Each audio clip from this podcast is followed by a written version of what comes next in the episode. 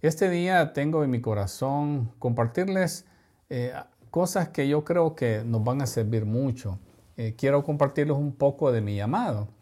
Resulta que allá por 1997 yo estaba colaborando con el Instituto Hagai, que desarrolla un eh, seminario anual aquí en el país y bueno, a nivel mundial también. Y estábamos desarrollando eso y eso me hacía a mí tener contacto con eh, líderes regionales. En esos días, eh, algunos líderes de gran perfil aquí en El Salvador, pues cayeron de la gracia, ¿verdad? Eh, con pecados morales graves, pecados de, ambición, diría yo, de codicia de dinero, de deshonestidad y cualquier cosa más que ustedes se les pueda imaginar, y perdieron sus ministerios. A nivel regional también nos dimos cuenta de otros líderes de, de mega iglesias que perdieron sus ministerios o la iglesia se dividieron, ¿verdad? Porque ellos no quisieron dejar sus ministerios cuando se les descubrió pues que estaban teniendo una doble vida, ¿verdad?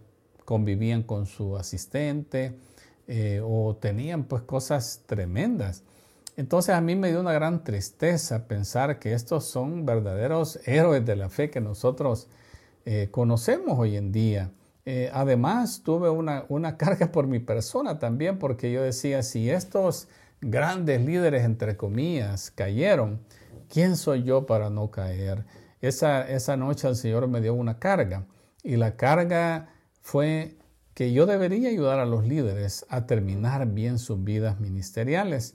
El único problema era que yo pues ni siquiera había estudiado en un seminario, no tenía formación formal como pastor pues ya me había graduado de la universidad como ingeniero y colaboraba a tiempo completo o estaba trabajando como tiempo completo junto con mi esposa como pastores asociados a nuestra iglesia local, una iglesia eh, notable, ¿verdad?, en nuestra ciudad. Eh, pero no tenía realmente esa formación y yo sentí que el Señor me puso ese desafío de elevar mi formación académica para poder servir a los pastores de mi país. Así fue como el Señor de manera milagrosa nos proveyó una beca para ir con toda nuestra familia a los Estados Unidos. Y fue uno de los, uno de los proyectos más difíciles de mi vida, de, nuestra vida como familia, ¿verdad? Pero eh, al llegar allá, pues eh, yo pues estudié una maestría en divinidad, Raquelita un diplomado en estudios bíblicos, nuestras hijas se incorporaron al sistema escolar y pues ahí tuvieron sus primeros años de formación del idioma inglés. Dios tiene sus planes, ¿verdad? Para todos nosotros y por eso nos somete a esos procesos. Un proceso sufrido, diría yo, pero una aventura de fe impresionante, increíble, que el Señor nos hizo hacer.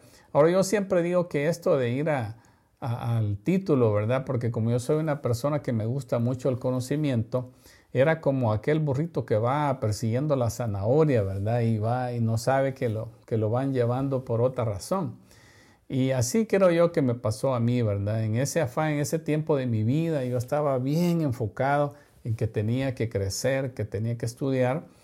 Y no me daba cuenta que en ese proceso Dios me estaba transformando. La primera cosa que Dios transformó fue eh, nuestra relación como esposos. Eh, peleábamos constantemente al llegar allá porque no nos comprendíamos. Mi esposa decía, usted ha venido aquí a, a sacar su estudio y yo qué voy a hacer. Ella había dejado su liderazgo muy bueno aquí en el país. Quizás dirigía más de 200 mujeres a través de su ministerio y allá era una ama de casa. Pero en ese proceso el Señor nos enseñó a que éramos esposos, a que éramos padres. Recuerdo la primera vez que nos sentamos en una mesita redondita y, y Raquelita nos sirvió la comida. Y, mis hijas estaban entre 4 y 9 años, tres, tenemos tres hijas, y fue la primera vez que yo sentí que estaba comiendo con ellas. Y el Espíritu Santo me dijo, te estoy devolviendo tu familia.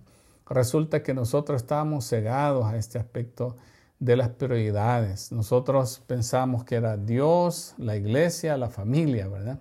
Entonces prácticamente no estábamos pendientes de nuestras hijas más que que tuvieran para comer, para vestirse, el estudio, pero no estábamos con ellas. Eh, de hecho, pues era una, una, familia un poco disfuncional. Y nuestras hijas nos han reclamado eso ya grandes del abandono que las teníamos, un abandono emocional que las teníamos. Y, y éramos líderes pues entregados por completo, como muchos de ustedes nos conocieron en esa época, entregados, ¿verdad? Al Señor, pero cegados a la realidad de una vida balanceada. Entonces, ¿por qué les cuento todo esto? Porque no es fácil llegar al final de la vida ministerial. De hecho, los que tienen éxito, entre comillas, ¿verdad? En el, ministerio, están más propensos al fracaso. Eh, ciertos temperamentos que son así como conquistadores, pues esos son los que tienen más problemas en la vida. Eh, igual dicen los psicólogos, ¿verdad? Que la gente más inteligente es la que tiene más problemas, son los que consultan más. Y la gente pues que es más sencilla, vive la vida sencilla, ¿verdad? Entonces, eh, es una cosa que nos tenemos que cuidar los ministros. Y hoy en día es bien importante. ¿Por qué? Algunos de ustedes habrán notado que cuando hacían los cultos en la iglesia, lo tenían todo bajo control.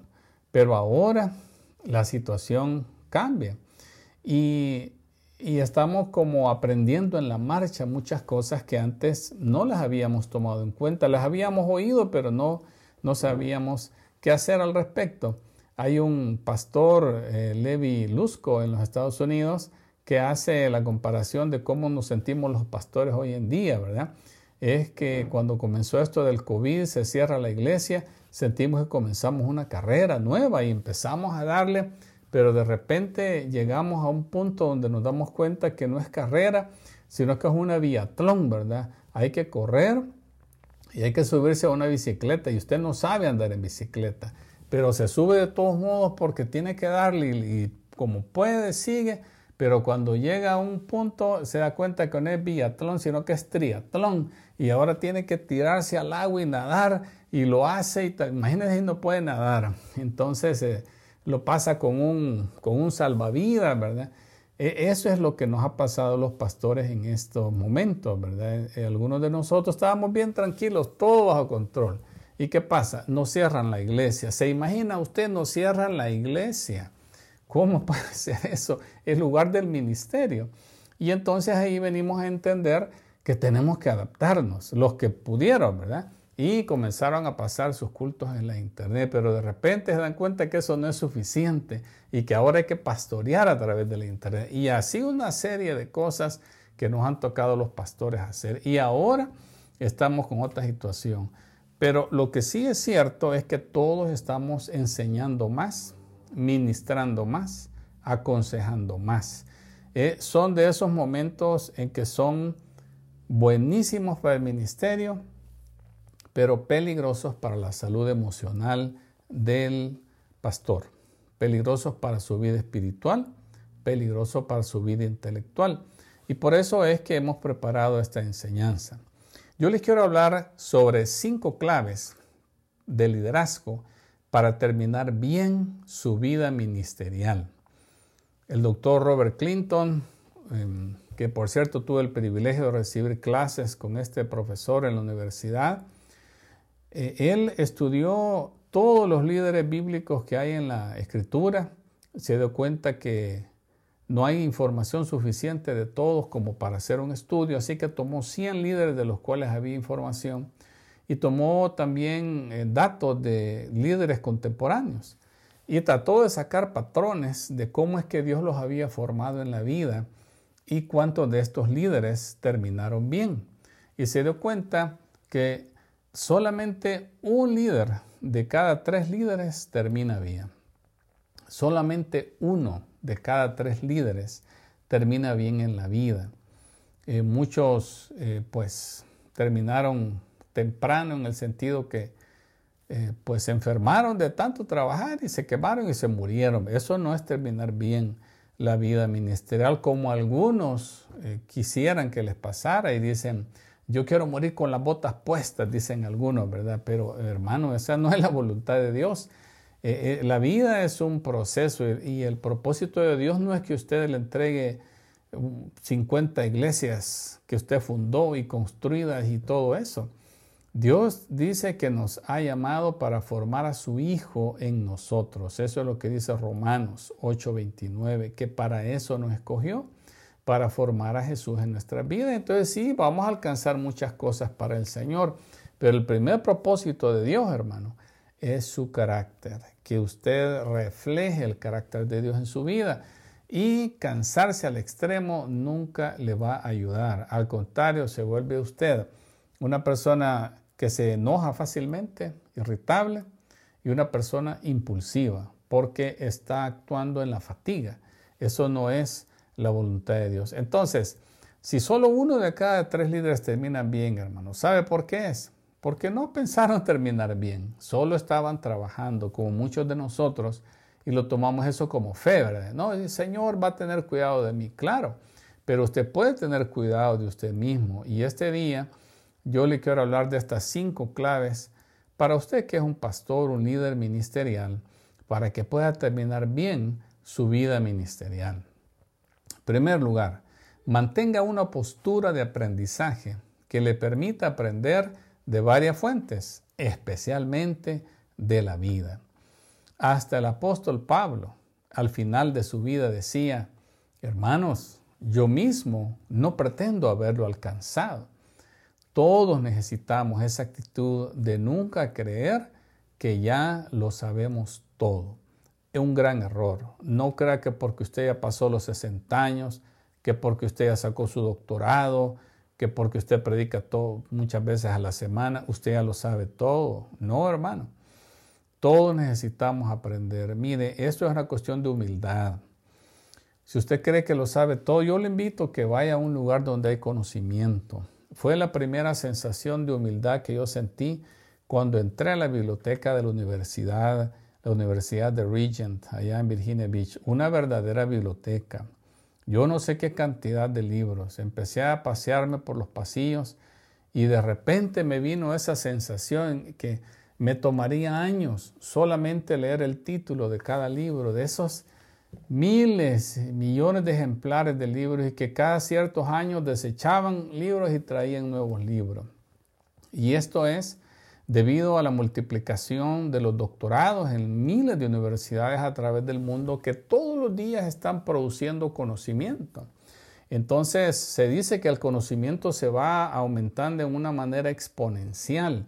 O sea, de que hoy es uno, mañana es diez, después es cien. Eso es un crecimiento exponencial. Así es el conocimiento. Entonces hoy ninguno de nosotros puede decir que sabe algo, hermano. Peor decir que lo sabe todo. Eh, cuando uno comienza a estudiar de verdad, se da cuenta que solo puede rascarle un poquito a esa montaña de conocimiento. Entonces, esa es la primera actitud que le hace sentir a usted cuando usted accede al conocimiento.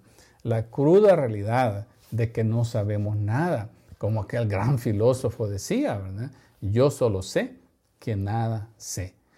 Y eso es cierto, cuando usted entra a conocer el verdadero conocimiento, se da cuenta que ya no hay sabios, ¿verdad? Que sabían de biología, de medicina, de filosofía, de política y de todo sabían estos sabios. Hoy no se puede. Hoy solo usted puede ser especialista en un campo, de un campo, de un subcampo, de otro campo. Eso es lo único que usted puede hacer, apenas rascar un poquito del conocimiento. Entonces, le digo todo esto, hermano, porque si usted ha parado de aprender, yo quiero que usted se examine si a lo mejor hay orgullo ahí. Si usted no quiere seguir aprendiendo, porque hay una situación de orgullo que no quiere usted reconocer, que necesita aprender y aprender de verdad, con método, seguir y crecer, si es posible sacar un título. y ya no digamos si usted no ha sacado ni, el bachillerato, hermano, es merece, no importa la edad que tenga. Hoy hay programas sabatinos que tiene el Ministerio de Educación, hasta por internet puede sacar su bachillerato en cosa de un año. Por la edad que tiene, le hacen exámenes y de repente usted tiene ya su título que le valida para entrar a la universidad. Y a mí me interesaría mucho que los pastores de Red Hechos 2, si todavía no tienen su título universitario, que lo persigan, que lo traten de alcanzar, porque una educación universitaria es más que el título. Como yo le digo, yo iba persiguiendo mi título, pero en realidad Lo que Dios estaba haciendo era transformando mi vida. La educación tiene ese propósito, transformarlo a usted. Entonces, una educación universitaria le ayuda a aprender a investigar, a leer un libro, a presentar un argumento. Si usted es un predicador, eso le va a servir muchísimo. Busque un campo del conocimiento que le sirva en el ministerio. Todas las áreas humanísticas le pueden servir, ¿verdad? Ya a estas alturas, quizás sacar una ingeniería tal vez no sería lo más adecuado, pero usted es libre de estudiar lo que quiera. Lo importante es tener esa formación. Entonces, hermanos, como yo les decía, estamos enseñando más, predicando más y ministrando más debido a la nueva realidad de la iglesia en línea. Algunos me han dicho que han pasado de predicar una vez a la semana a tres, cuatro veces por la semana. Y entonces eso implica que usted se está gastando. Entonces, igualmente, hermano, que en el campo financiero, si usted gasta más de lo que le entra, usted siempre va a estar endeudado.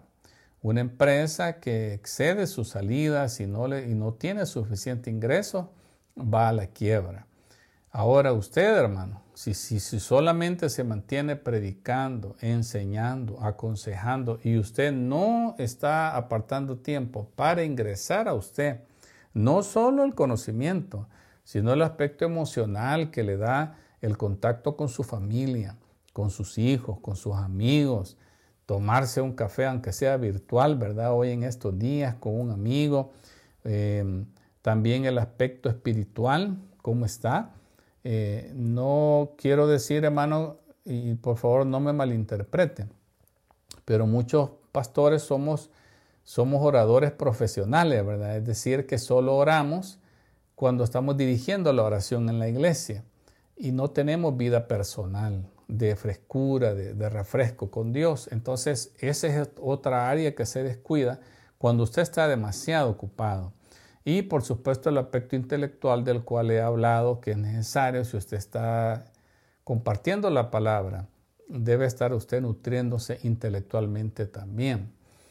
Por otro lado, hermano, una de las cosas que nos impide a nosotros eh, estar fuertes en toda área, emocional, espiritual, intelectual, es que estamos demasiado expuestos, en el sentido que todo el tiempo es afuera, todo el tiempo estamos en público, todo el, tiempo estamos dando.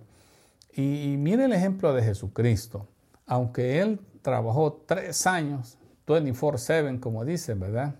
Las 24 horas, los 7 días de la semana, em, aunque el, el sábado dice Él que iba que guardaba el sábado, ¿verdad? entonces serían seis días a la semana que el Señor trabajaba fuerte, pero Él se preparó 30 años para esos tres años. O sea que es una preparación de 10 a 1. Se imagina usted, es como que usted para predicar un mensaje de una hora se preparara 10 horas. Así fue como el Señor Jesús se preparó. Entonces, la única manera es que usted tenga tiempo privado. ¿Cómo está usted balanceando eso? ¿Qué le dice el Señor hoy? con respecto a la manera en que usted está balanceando su vida pública con el aspecto de la comunión con Dios, el aspecto del aprendizaje. La segunda característica es que un líder debe mantener una relación fuerte con Dios hasta el final. Resulta que cuando nosotros nos convertimos a Cristo, todo era bien emocionante, todo nos parecía nuevo, fresco, potente. Pero ¿qué tal después de 20, 30 años de estar en el Señor? Hay muchas cosas que ya las hacemos por rutina, no encontramos frescura. Entonces es bien importante que el líder, si desea que su discurso público realmente le resuene a las personas, debe usted profundizar su caminar con Dios. Todos debemos profundizar nuestro caminar con Dios. Hay un autor que se llama Gary Thomas, si usted puede conseguir este libro en español, eh, se traduce como Senderos Sagrados por Gary Thomas. Es un libro fabuloso. Este es un libro clásico de los 90, ¿verdad? Aquí él establece nueve temperamentos espirituales, o sea, eh, maneras en que usted como persona, debido a su temperamento, cada quien tiene un temperamento diferente, encuentra una manera más oportuna para conectarse con Dios. Más que oportuno quizás sería como más espontáneo de poderse conectar con Dios. Eso le llama a él una manera de alimentar el alma. Eso me, llamó mucho la atención. Y estaba leyendo otros autores, líderes de grandes ministerios, que recomendaban este, este mecanismo para líderes que están demasiado ocupados. Son encontrar nuestros senderos sagrados, la manera en que nosotros nos conectamos con Dios de una manera más espontánea. ¿Cuál es su objetivo? Su objetivo con estos senderos sagrados es alimentar su alma para que podamos conocer a Dios en una nueva manera, que podamos amarlo con cada célula de nuestro ser, así como dice la palabra, que no estemos en automático haciendo las cosas porque ya sabemos cómo se hacen, sino que sentimos que Dios eh, nos nutre, es fresca la relación que tenemos con Él. Y poder, como resultado, expresar ese amor en nuestro ministerio. Y aquí está la cosa, hermano. Si yo lo conozco yo a usted hoy y veo su carácter, dentro de 10 años, si el Señor le concede vida a usted y a mí, no deberían encontrarlo solo más viejo, fíjense. Deberían encontrarlo más parecido a la imagen de Jesucristo, más amoroso, más compasivo, más amable, más paciente, más fervoroso, más espiritual. ¿Y cree usted que eso se va a dar solo porque pasan los años? No, hermano, al contrario, si no se es intencionado, nos vamos resecando y no tenemos nada que dar a nadie. Entonces me gustaría detenerme un poquito y hablarles de estos nueve eh, senderos sagrados que habla este autor en este libro. Y lo voy a decir rápidamente y después me voy a detener en los que más me llaman la atención o que yo creo que tal vez son los que más nos llamaríamos eh, todos, ¿verdad? Sentir ahí que estamos eh, más, más conectados con Dios. Por ejemplo, tenemos ahí el naturalista que que dice, déjenme estar afuera, ¿verdad? Es el que le gusta estar en, el, en la montaña, en los ríos, etc. El sensorial, ¿verdad? Déjenme experimentar con los sentidos, ¿verdad? Que le entran las cosas con fuerza eh, en su, su vista, el toque, el olfato, el sabor, las sensaciones, todo lo que oye, es una persona que así se conecta con Dios. Eh, Puede ser que haya uno de estos temperamentos que el cual es el, primario, pero podemos ser varios, como el rey David, ¿verdad? El rey David era un activista, eh, tremendo general, y de repente lo encontramos ahí adorando al Señor, componiendo canciones, ¿verdad? Es, eh, eh, podemos tener varios, varias rutas, ¿verdad? Pero debemos conocernos cómo funcionamos. El tradicionalista es el que quiere encontrarse con Dios a través de, los rituales, ¿verdad? De las cosas, de, las, de las ceremonias, etc. El ascético, esto viene de, la, filosofía de los, de los ascetas, ¿verdad? Que eh, creo que así se dice, si mal no recuerdo, que eran personas que se retiraban, ¿verdad? Y vivían solitarias, ¿verdad? En reflexión. Entonces el ascético dice, déjenme estar a solas. Es la manera en que él siente que se conecta con Dios. Otro es el activista. Este es aquella persona que no puede estar quieto, ¿verdad? Es el que le gusta aquel párrafo de Santiago, muéstrame tu fe por tus obras, ¿verdad? Ese es el lema de esta persona.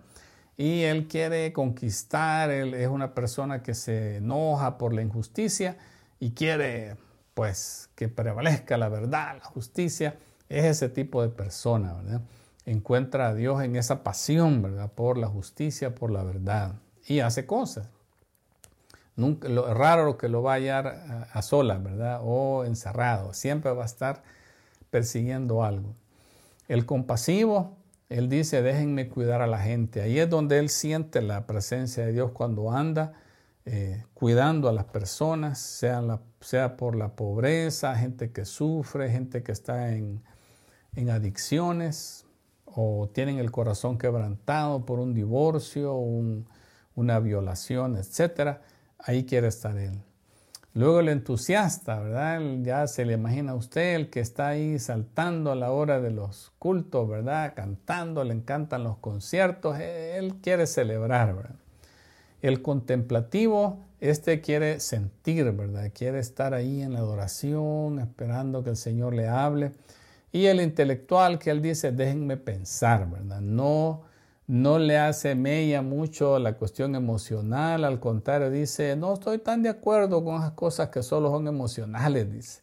Y le interesa más la verdad. Son las palabras clave de él, es doctrina, concepto, revelación, verdad. Eran las palabras favoritas del intelectual. Les recuerdo que ninguna de estas cosas son malas, ¿verdad? Son realmente solo como Dios nos ha hecho. Todos tienen sus pros y todos tienen sus contras. Hay que aprovechar las fortalezas y hay que cuidarnos de las debilidades. Y también saber que podemos tener combinación como el rey David, ¿verdad? De varias cosas. Él era contemplativo, era entusiasta y lo vemos bailando delante de la, del arca, ¿verdad? Feliz, celebrando. Lo vemos escribiendo cantos, ¿verdad? Lo vemos siendo justo, eh, persiguiendo la justicia. O sea, tenía una mezcla de varias cosas el rey David. Eh, ahora, yo quisiera, hermanos, que de los que me han llamado a mí la atención, tal vez podamos hablar un poco. Y es que, eh, ¿qué, ¿qué es lo que lo estoy animando yo? Póngame atención. Le estoy animando a que pase usted de ser un orador profesional a solo orar cuando está ahí delante de la congregación o orando con sus hijos, con en su casa, a conectarse con Dios de una manera personal, tener un tiempo con Dios. A mí me ha ayudado mucho esta, e, esto y he sentido que Dios me ha, me ha dicho que les comparta porque es parte de mi llamado, ¿verdad? Eh, yo quiero terminar bien mi vida y quiero ayudarles a ustedes también que terminen bien sus vidas ministeriales. Entonces, si usted es de esas personas que cuando va a un río, a una montaña, a una caminata en la naturaleza, se conecta con Dios, hermano, búsquelo. Es más, organice cosas con su iglesia. Eh, aún en este libro hay como programas que usted puede hacer cuando usted va al campo y va con el objetivo de conectarse con Dios, cómo poder lograrlo y cómo poder guiar a otras personas en esa ruta. Y yo le recomendaría que si usted es de estas personas, hermano, búsquelo. No, no solo lo desee, búsquelo. Eh, yo tengo una hija que ella veo yo que se conecta con Dios de esa manera y ella lo busca. A mí me admira. Casi todos los fines de semana trata de ir a escalar un lugar, llegar a la cima y, y ve, nos manda esos paisajes preciosos y, y bueno, pero eh, ha pagado un precio ella para poder estar ahí. No es fácil. Entonces igualmente, usted lo quiere, búsquelo. Eh, luego los sentidos, hermano, esto es una cosa interesante. Trate usted de entrar a un lugar que es rico para experimentar uno los sentidos. La vista, los oídos, el sabor, el olfato Y el tacto. Esos son los sentidos. El alma se alimenta a través de los sentidos. Entonces, el problema es que nosotros tenemos, estamos mal, ¿verdad? Tenemos los sentidos y no los ocupamos para alimentar el alma. Y les recomiendo algo para que usted despierte los sentidos, como que los tenemos oxidados para, para estar presentes. Más, hay muchos psicólogos y, personas eh, oradores motivacionales que recomiendan que uno esté presente. Para estar presente, usted requiere todos los sentidos. Entonces, mire, váyase una vez, por ejemplo, a un mercado. Un mercado, entre a un mercado. Eh, si usted lo puede hacer, porque algunos creo que no, no se animan, ¿verdad? Pero entra a un lugar donde hay sonidos, hay colores, hay olores y trate de vivirlo. Trate usted de que todos sus sentidos se despierten, toque las cosas, huélalas. Eh, mire, esto es bien importante. Em, en la Biblia encontramos que una de las cosas que el Señor hacía era que adoráramos y que sintiéramos un olor. Ese es el objetivo del incienso. Del incienso. eh, los sacerdotes hacían el incienso y claro, se sentía. Luego dice que tenía los perfumes. Mire cómo Dios conecta los sentidos a la adoración. Entonces, eh, es importante, hermano, que usted, que usted busque maneras en que usted pueda experimentar todos los sentidos con el objetivo de conectarse con Dios, de escuchar la majestad de Dios, eh, en todo sentido, hermano. Eh, los ritos ayudan a conectarse con Dios, son personas que le gustan los conciertos, el arte. ¿Verdad? Cuando digo conciertos no me refiero solo a esos conciertos ruidosos que nosotros estamos acostumbrados, pero es conciertos de orquesta, ¿verdad? Sinfónicas, donde uno puede percibir cada sonido especial o, un cuadro que ha sido preparado con aquella majestad tan bonito eh, no todos lo disfrutan, ¿verdad? Pero si usted disfruta esas cosas, cultive eso, hermano, y trate de darle gloria a Dios a través de eso.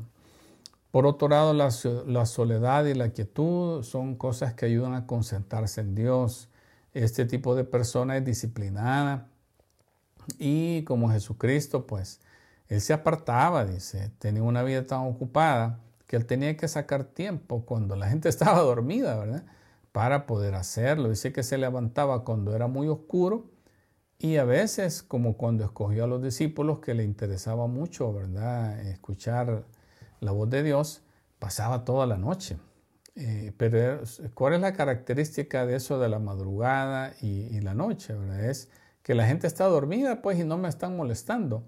Entonces él se retiraba, no tenía pues un palacio, un cuarto de, estudio, de oración, Literalmente debajo de un palito, como decimos los salvadoreños, el Señor Jesús se retiraba a, la soledad, a la quietud, a concentrarse en Dios, Entonces, eh, pienso, hermanos, que algunas de estas cosas nos pueden servir. Em,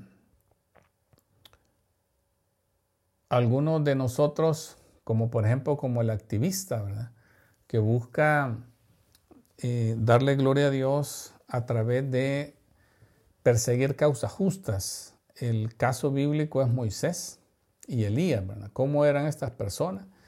Personas firmes y Elías, sobre todo, personas que se ponían, eh, podían hacer cosas fuertes, ¿verdad? Eh, para hacer despertar a una nación, para proclamar un mensaje de justicia, para que la gente buscara la rectitud. El, activista, una persona que alcanza cosas, ¿verdad? Eh, los intercesores también son personas así.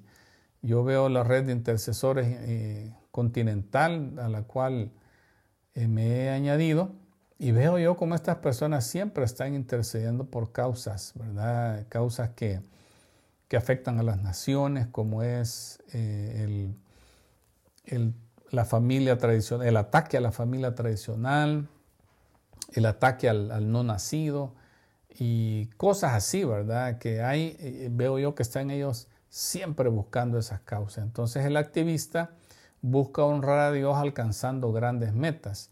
Solo que hay un peligro, ¿verdad? En el activista y es que es bien contradictorio, ¿verdad? Se ven personas muy justas, muy honestas, muy correctas, pero se ha comprobado a través del estudio de los líderes que son personas muy propensas también a los fallos morales, a los fallos de tipo sexual. O sea, esa es una debilidad que tiene este tipo de personas que son así muy activistas. Deben de cuidarse esa área. Eso se resuelve por medio de la rendición de cuentas con su esposa, aunque no le guste, ¿verdad? Rendirle cuentas a su esposa y rendir cuentas con líderes de su iglesia, rendir cuentas con amigos. Yo me pongo a sus órdenes si usted quiere, hermano eh, eh, alguien que le pregunte, ¿verdad? ¿Cómo está tu vida moral? Que le haga preguntas que nadie le haría, ¿verdad? ¿Cómo está tu relación con tu esposa, verdad? ¿Tienes alguna lucha de tipo sexual? Ese tipo de cosas le puede salvar la vida. Le recuerdo que mi objetivo es que usted termine su vida ministerial, que no caiga en vergüenza, hermano, y todo lo que usted hizo quede pisoteado por el enemigo debido a un fallo moral. También entonces las personas que son compasivas sienten eh, cerca a Dios cuando sirven al necesitado, al pobre, al enfermo, al preso. Su, su lema es el servicio y la compasión. Hermanos, si usted es una persona así, búsquelo, hágalo, porque eh, es bueno para su alma, bueno para su alma. O intelectual, ¿verdad? Yo me identifico un, poco con este caso porque pues eh, a la edad que tengo me he dado cuenta pues que eh, siento mucho la presencia de Dios cuando estoy estudiando algún libro, algún concepto. amar a Dios con la mente, ¿verdad? Se conecta con Dios a través de incrementar su comprensión de temas bíblicos, ¿verdad? Y es un deleite estar ahí uno nutriendo la razón. Entonces, em, propongámonos, hermanos, propongámonos, eh, en primer lugar, estar siempre creciendo, no creer que ya lo sabemos todo, sino tener una postura de aprendizaje, o sea, siempre apreciar lo que nos quieren enseñar o las cosas nuevas que podemos aprender. Segundo lugar, propóngase, hermano, tener una relación con Dios duradera hasta el final de su ministerio. Tercer lugar, convierta su trabajo en su recompensa. ¿Cómo así? Bueno, yo creo que todos, ¿verdad? Andamos buscando una recompensa que nos deje el trabajo. De hecho, la Biblia dice que el obrero es digno de su salario. Entonces, si usted se dedica al ministerio tiempo completo, es justo que usted tenga una recompensa de su trabajo, que de eso viva. Entonces, ¿qué tal si usted pudiera tener un trabajo que al hacer ese trabajo sea mucho más satisfactorio que cualquier recompensa económica que usted pueda tener? Eso, hermanos, le va a asegurar tener su ministerio para el largo plazo. Eh, yo lamento, ¿verdad?, que algunos no se ponen a pensar que, que Dios les usa en etapas de su vida. Mire, Dios no se olvide que lo que Dios quiere es formar su carácter y para eso le hace hacer cosas, ¿verdad? Por eso usted está pastoreando, está dirigiendo esa ONG, para eso usted tiene ese colegio, tantas cosas buenas, ¿verdad?, que usted está haciendo pero que no son el fin en sí mismo. Eh, lo que Dios quiere es formar su carácter. Entonces, cuando usted está bien jovencito, Dios le dice, mira, ves aquel arbolito, camina para allá. Y usted dice, sí, Señor, voy ahí. Pero ese es el inicio de un bosque tan profundo que si, que si Dios le dice, entrate al bosque, usted no entraría porque le daría miedo. Pero si Dios le dice, no, vendrá ese arbolito que está ahí, usted dice, ah, sí, ese arbolito sí puedo ir. Pero Dios en un momento le va a decir, vaya, deja ese arbolito, pasate al otro. Pero ¿por qué, Señor, si, si aquí estoy bien? Porque yo quiero formar tu vida. Entonces, lamentablemente muchos de nosotros estamos aferrados a, a lo que hacemos, ¿verdad? Se siente tan bonito, tan seguro, tanto que me ha costado, ¿verdad? Y entonces no queremos dejarlo ir. Y es una pena, fíjense, porque Dios tiene más aventuras de fe, pero como usted está tan agarrado, tan aferrado a ese ministerio que Dios le ha dado, que no deja que Dios lo pase a otro nivel, a un nivel superior. Y entonces, pero ¿qué va a pasar? Si usted se aferra, pasan los años, de repente usted va a estar haciendo algo que no siente recompensa. Ese es mi punto, ¿verdad? Que van a pasar 20 a 30 años haciendo lo mismo, hermano, cualquiera se aburre.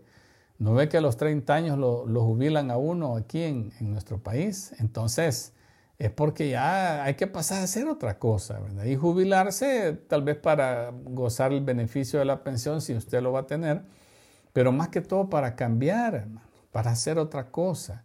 Entonces yo le recomiendo que usted esté siempre abierto a la voluntad de Dios, porque en la medida que usted avanzando, le va avanzando en su vida, y Dios le va dando sabiduría, conocimiento, le va desarrollando nuevos dones o los dones que tenía ya incipientes desde niño, ahora los tiene bien desarrollados. Probablemente usted va a servir mejor en otra área. Entonces esté pendiente a eso, hermano. Es una cosa bien importante que Dios está formando su carácter. No se aferre a cosas, ni a ministerios, ni a dinero, ni a nada, ni a posiciones. Aférrese al Señor y si Él le lleva a otro lugar, hágalo con libertad, hermano. Póngale pruebas al Señor. Una prueba importante es que convenza a su esposa también de ese ministerio, que el Señor la convenza, ¿verdad? Más que usted. Esa es una buena señal. Pero sí le, le animo a que no esté trabajando en algo solo porque no hay otra cosa que hacer o porque pues sí, como hace, ¿verdad? ¿Cómo va a renunciar a esto? De esa no es razón para seguir adelante, hermano. Debemos hacer algo si el Señor nos ha llamado a eso. Y lo estamos haciendo con todo el corazón, con toda la pasión. Si ya no sentimos eso, a lo mejor es tiempo de buscar un relevo y hacer algo para la gloria de Dios con los talentos que Dios ha formado en esa etapa de la vida que usted está dejando. Así es que, ¿qué anda buscando usted, hermano? ¿Quiere fama? La va a tener. ¿Quiere una gran congregación? ¿Tiene millones de likes? ¿Quiere millones de likes en sus publicaciones? ¿Qué, pasaría si lo lograra, hermano? ¿Seguiría usted haciendo el trabajo si de repente su cuenta bancaria estuviera más llena de lo que usted esperaba y ya no necesitara trabajar? ¿Seguiría trabajando?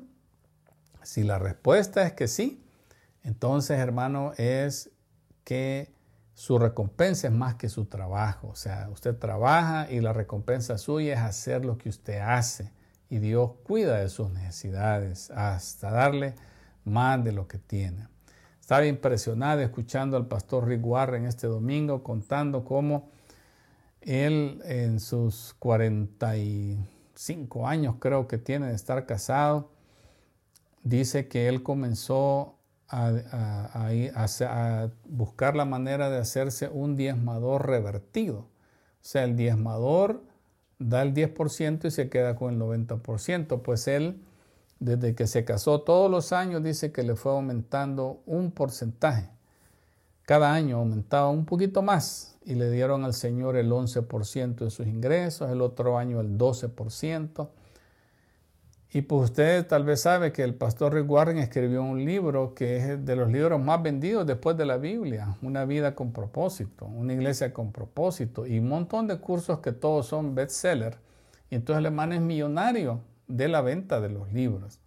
Entonces ya dejó de recibir salario de la iglesia y a estas alturas dice que él ya está dando el 91% de sus ingresos al Señor.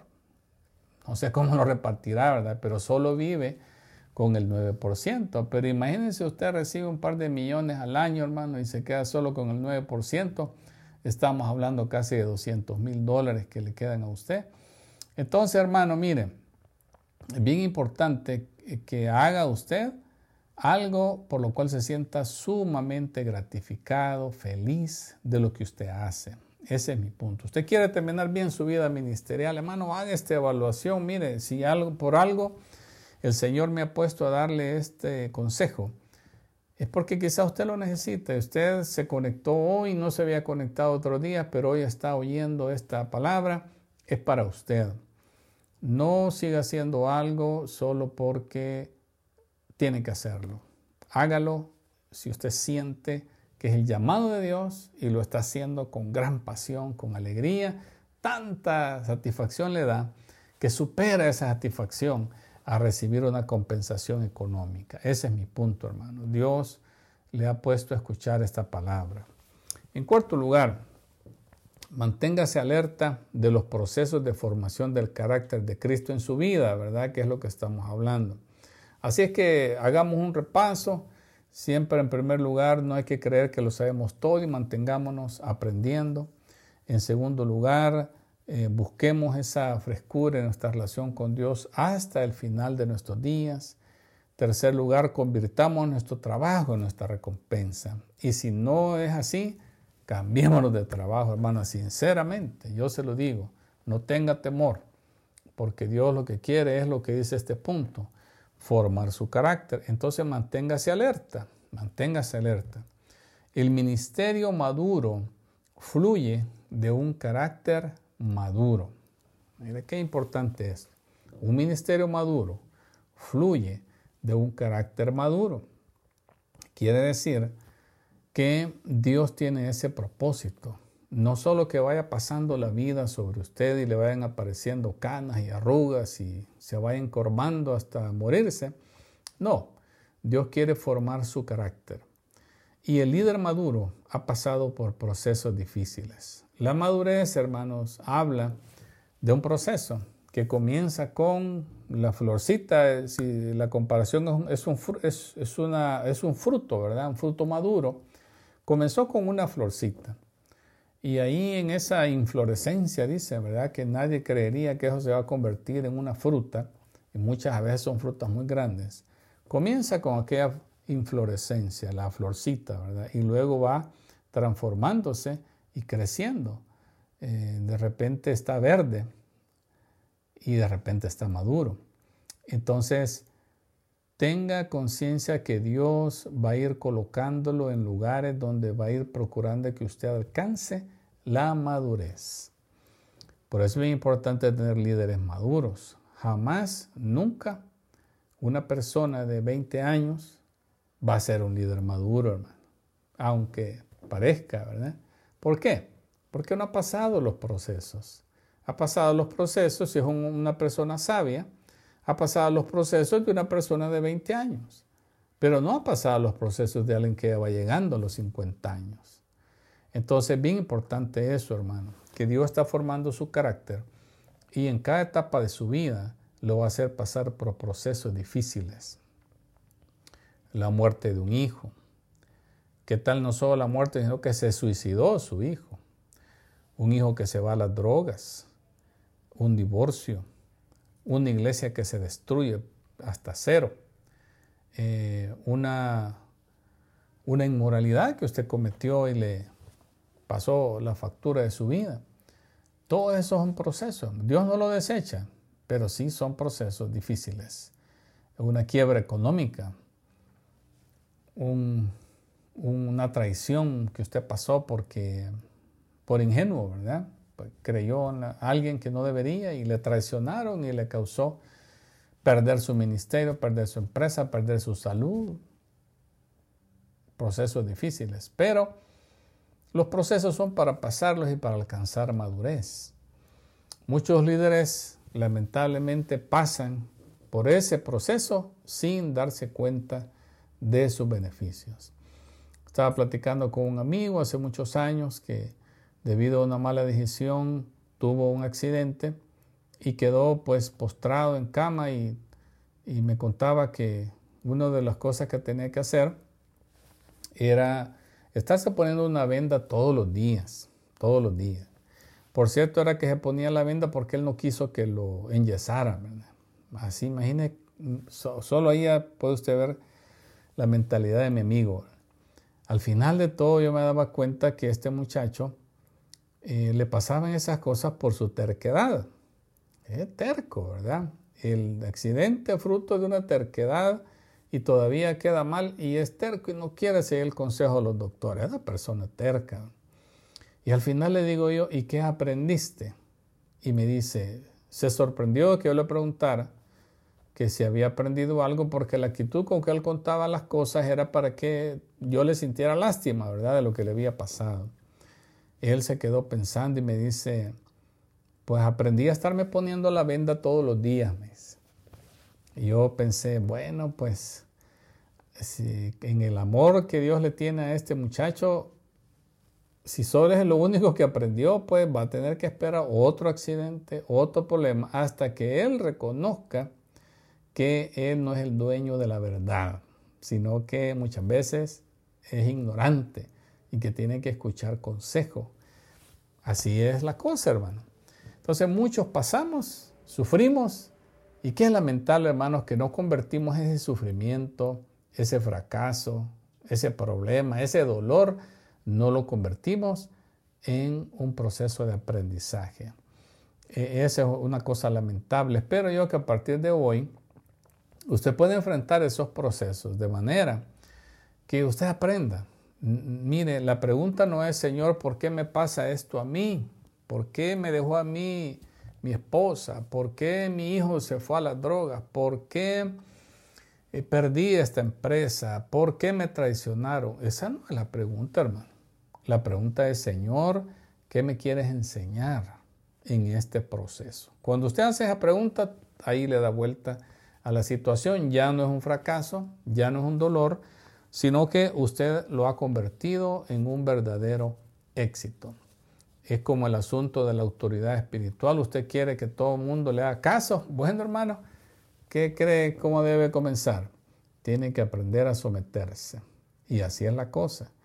La autoridad espiritual no es una meta, es un subproducto de la obediencia.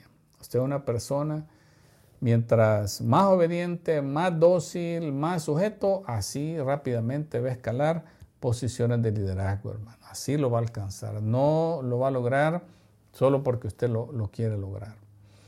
Así es que bueno, hermanos, no sé si, si nos recordamos, ¿verdad? La primera, mantengamos esa postura de aprendizaje, no creamos que lo sabemos todo. Segundo, seamos intencionados en buscar la frescura en nuestra relación con Dios, identifiquemos cómo estamos, eh, cómo nos conectamos con Él.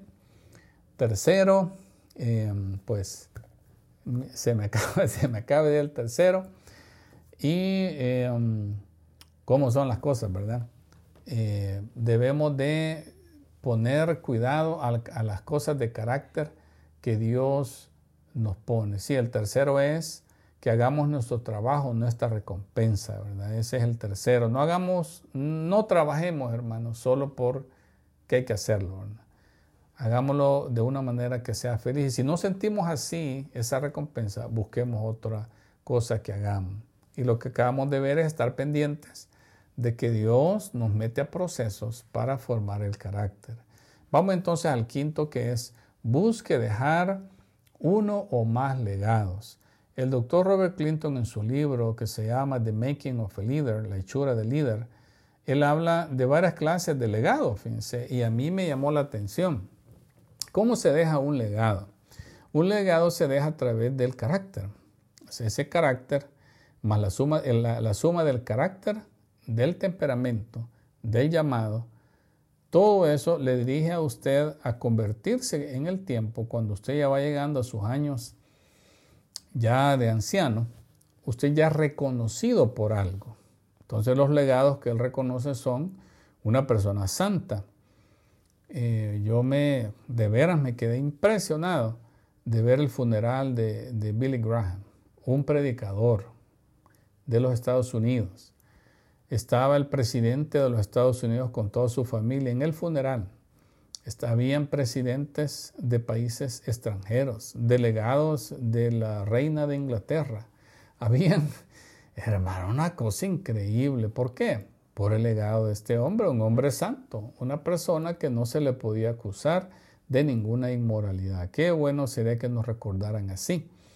Un mentor, alguien que su vida es estar pasándole cosas a otras personas. Pasa conocimiento, apoya a alguien para que estudie, da consejos, acompaña a alguien en su liderazgo. Una persona que siempre está vertiéndose en otros es un mentor. Un orador público, una persona excelente para exponer la palabra, admirable. Eh, también es un legado, un pionero una persona reconocida porque comenzó varias instituciones que a la, fecha siguen. Se murió y ahí están esas instituciones. Ese es un pionero, un artista. ¿Cuánto hace falta eh, tener esa presencia en la cultura, hermano, a través de artistas cristianos? Pues ese puede ser otro legado. Estabilizadores, personas que con su temperamento llegan y traen la paz en cualquier situación que pueda haber. Es un don de ellos y son conocidos por eso. Investigadores que traen nueva revelación a través de sus estudios, promotores. Entonces, hay una serie, hermanos, de, de, legados que uno puede dejar que debemos proponernos, debemos proponernos nosotros. Si queremos terminar pues nuestra vida eh, con bien, tenemos que proponernos dejar legados.